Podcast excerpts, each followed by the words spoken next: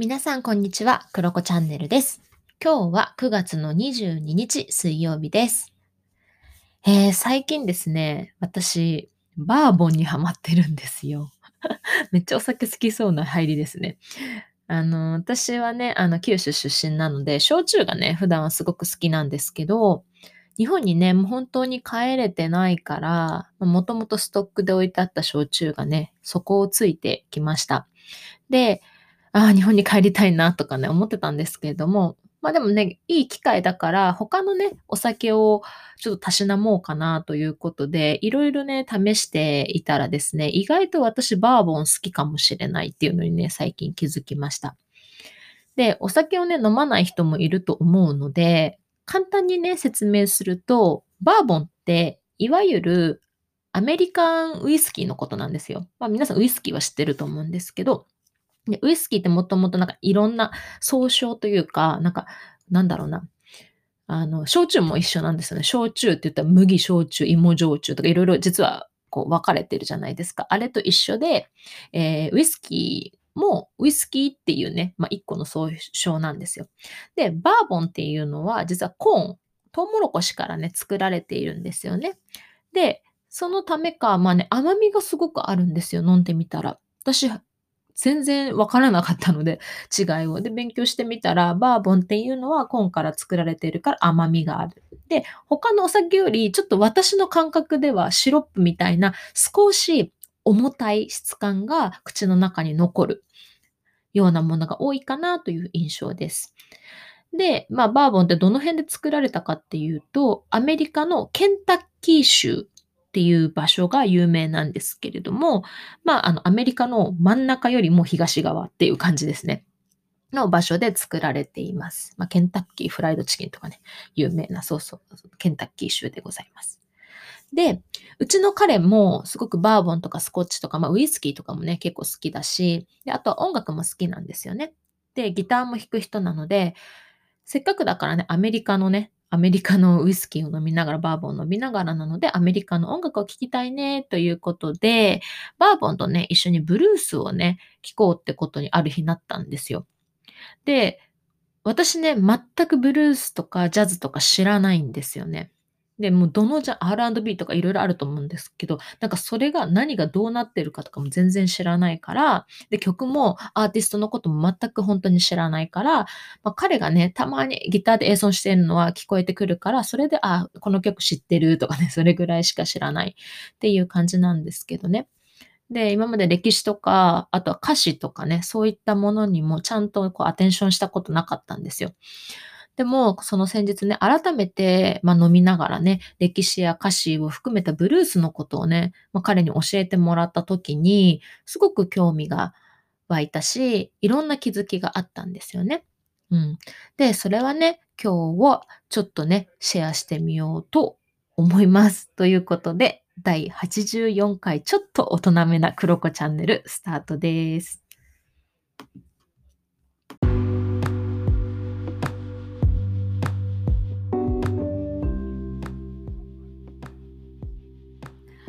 はい。ということで今日はブルースのお話をしようかなと思うんですけれども、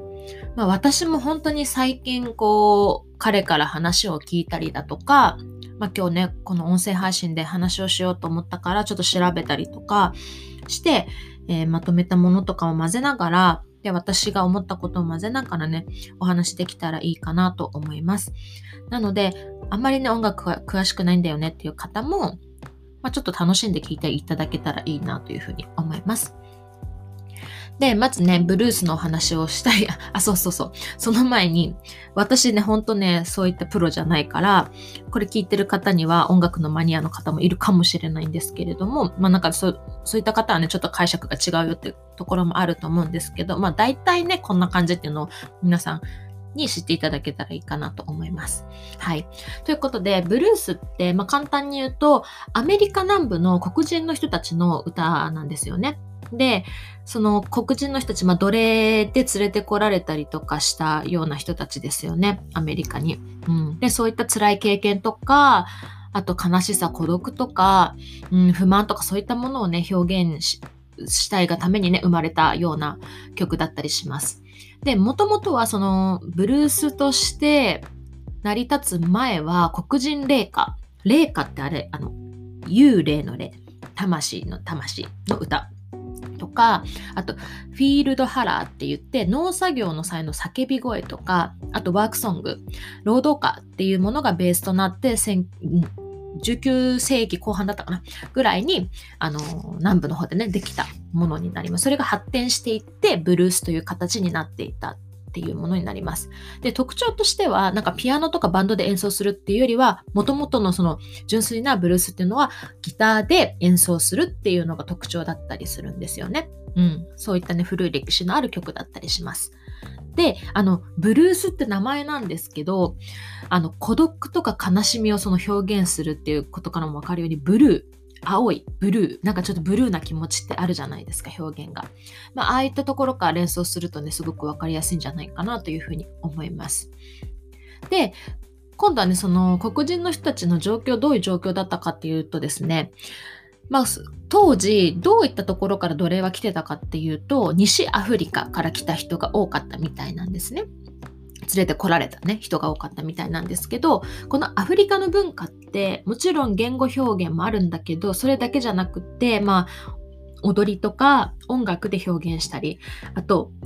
儀式を行うみたいな文化がやっぱりあるじゃないですか。私たちもそういうイメージあると思うんですけど、なんだけどアメリカに連れてこられた奴隷の人たちって、例えばドラムとかラッパの使用を禁じられていたりだとか、なんかこうすごくね、ルールがあって言葉とかね、そういったものだとかも制限されたりとかね、いろんな、まあもちろんアメリカ広いからそれぞれの州でちょっとずつ違うとは思うんだけれども、いろんなルールを課せられた中で、まあ過ごしていた。で、まあ理由としては、まあ、そういった奴隷が反乱をね、あ煽る、そういったドラムとかラッパーを OK にすると反乱を煽ってしまったりだとかするから、それを制限していたみたいなね、背景があるそうです。で、まあ、そんな中で出来上がってきたブルースというね、まあ、一見ちょっと憂鬱そうな曲ではあるんですけれども、とってもギターの演奏とか魅力的なので、まあ、一回こう皆さん聴いてみてほしいなと思うんですけれど、で今回はね、私歌詞をね、ちゃんと見たことがなかったから見ていったらですね、例えば、うん、なんかいろんなブルースの曲ってあるんですけど、パッと見はなんかこう、僕のところにおいでっって解釈するとすごく恋愛だとか好きな女性のことをね歌っているような曲もあるんですよ。でも実はそれをちゃんと見ていくと同じ黒人の女性の奴隷に対して逃げておいでって危ない目に遭うから逃げておいでっていうような風に歌っていると解釈できるものもたくさんあったりします。ででもね、ブルースというと、ロバート・ジョンソンっていう方が有名なんですね。で、私もね、名前は聞いたことあるけど曲がね全然わからないっていう感じだったんですけどその中でとっても有名なクロスロードブルースっていう曲があります。で、クロスロードは十字路ですよね。で、十字路でヒッチハイクをトライした旅人の歌っていう風に言われている、まあ、クロスロード伝説とかね、彼はね、言われたりもしてますけれども、すごく有名な歌があります。で、ちょっとね、歌詞を読んでみるとね、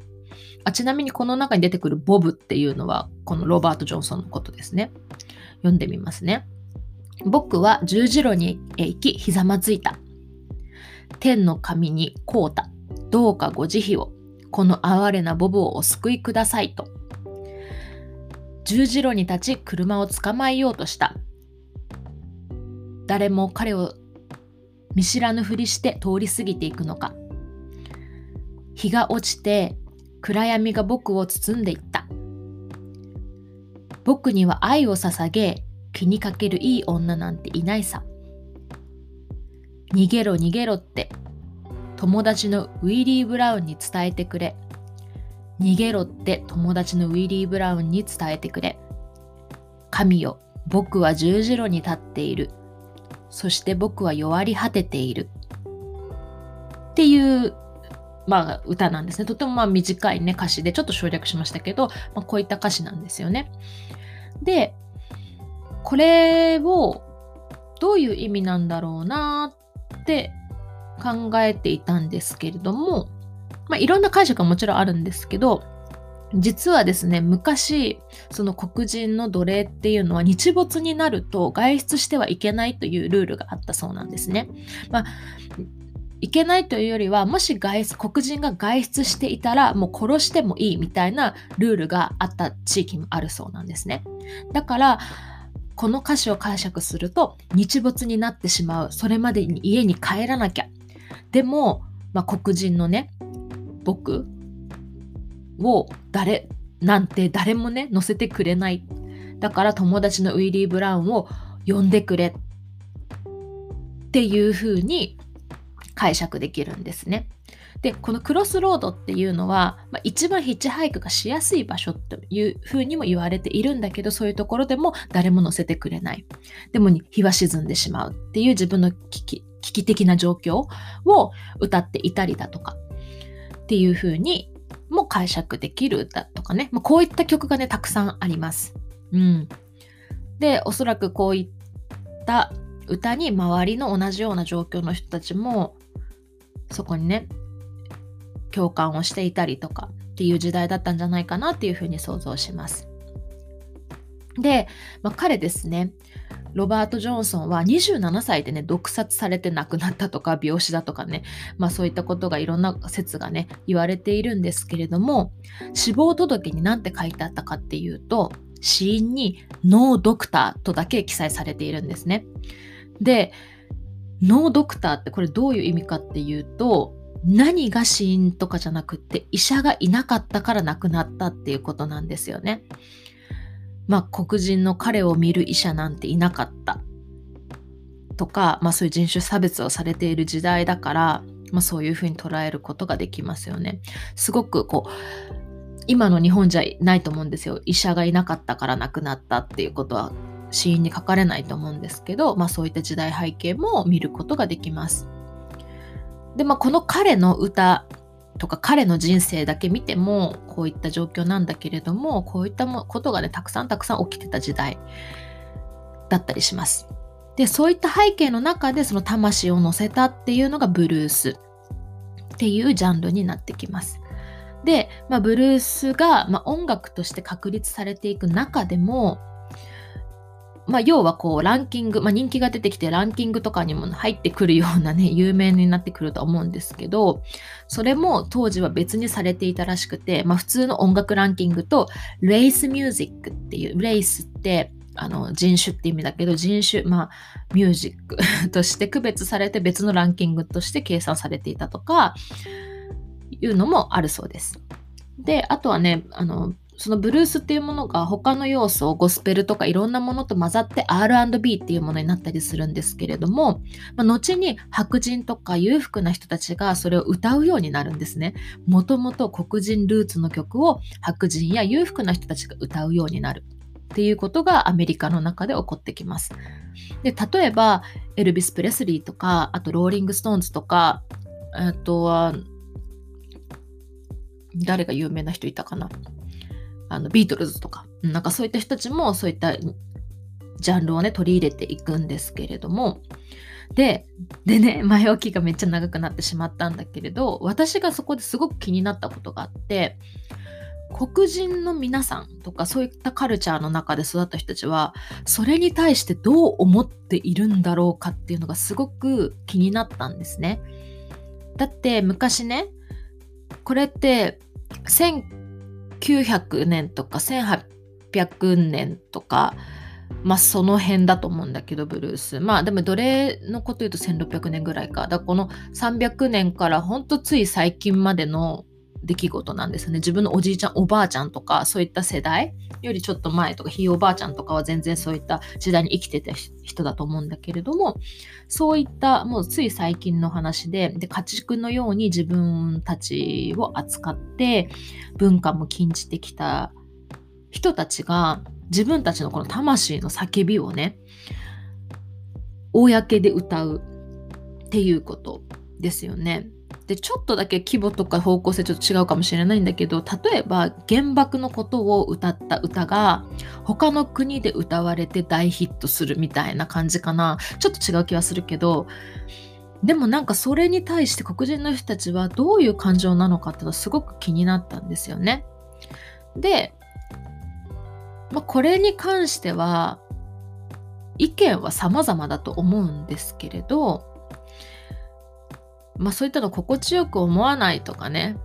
なんか人もいるのかもしれないです。でも一、一つの意見として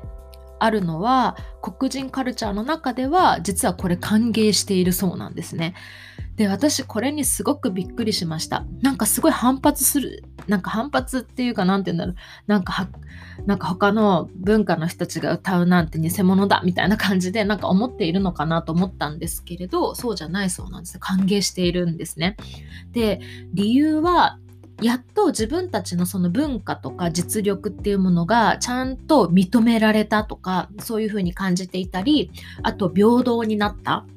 っていうことを喜んでいる、まあ、歓迎している人たちも多い多いそうなんですね。だからそう肯定的に感じているっていうことなんですよね。まあ、ただ、ただ、もちろんその原曲へのリスペクトの有無だとか、なんか勝手にちょっと歌詞を変えちゃったりとかする人もいるみたいで、なんかそういったところにはね、ものすごくね、どの時代でもどのアーティストにも議論とか起こるみたいですけれども、基本的にはすごく歓迎しているところがあるみたいです。なんかそれ、すごいなと私思いました。うん。でね、そう考えると、争いで、今いろんな国で争いで解決しようっていうこともあるじゃないですか。なんだけど、ものすごくこの歌というものを通して、この何、まあ、100年、200年かけて、今ブルースというものが受け入れられてきているっていうところで言うとすごく平和的なね解決の方法だなというふうに思いました。ただしね、すごく長い期間を要すし、もう本当こ、この1年、10年とかで解決するとかそういう話じゃないかもしれないし、非常にエネルギーも必要とすることだと思うんだけれども、このアフリカ系、アメリカ人の方々のファッションとか表現とかがすごくね、何かヒントになるのかもしれないなと、こういった、うん、活動の仕方というとあれだけれども、すごくヒントになるなというふうに思いました。で、私はね、現代で言うと、またブルースから離れて、まあ、現在の J-POP 的な話で言うと、最近 Ado さんのうっせぇわとか流行ったじゃないですか。である意味、あれも現代の若者とか、私たちの魂の叫び的なところがあると思うんですよね。なんかすごくそういったところも似ている部分もあるなというふうに思いました。だからなんかこれからの時代悲しいこととか辛いこととかまあ、逆にね、そしてこの世の中こうなったらいいなっていう希望とか、なんかそういったものをアートとか音楽、そういったもので表現していくことだったり、別に表現するという意味じゃなくても、一緒に楽しむっていうこともものすごく大事だし、意外とそういったことがパワフルなのかもしれないなっていうふうに今回思いました。でですね、まあ、えっ、ー、と、こちらバンクーバーでは今日なんですけれども、えー、9月の21日まあ、日本時間は昨日ですね、9月21日は国際平和デー、 International Day of Peace、通称 Peace Day と言われる日だったんですね。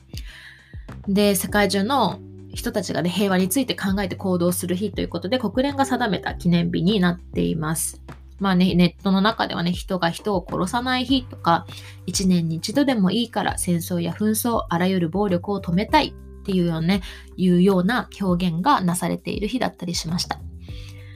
で、ついね、先日は自殺予防週間っていうものがあったり、まあ私もね、オーストラリアのああいう OK デーの話をね、配信したりとかしました。で、今このコロナ禍でね、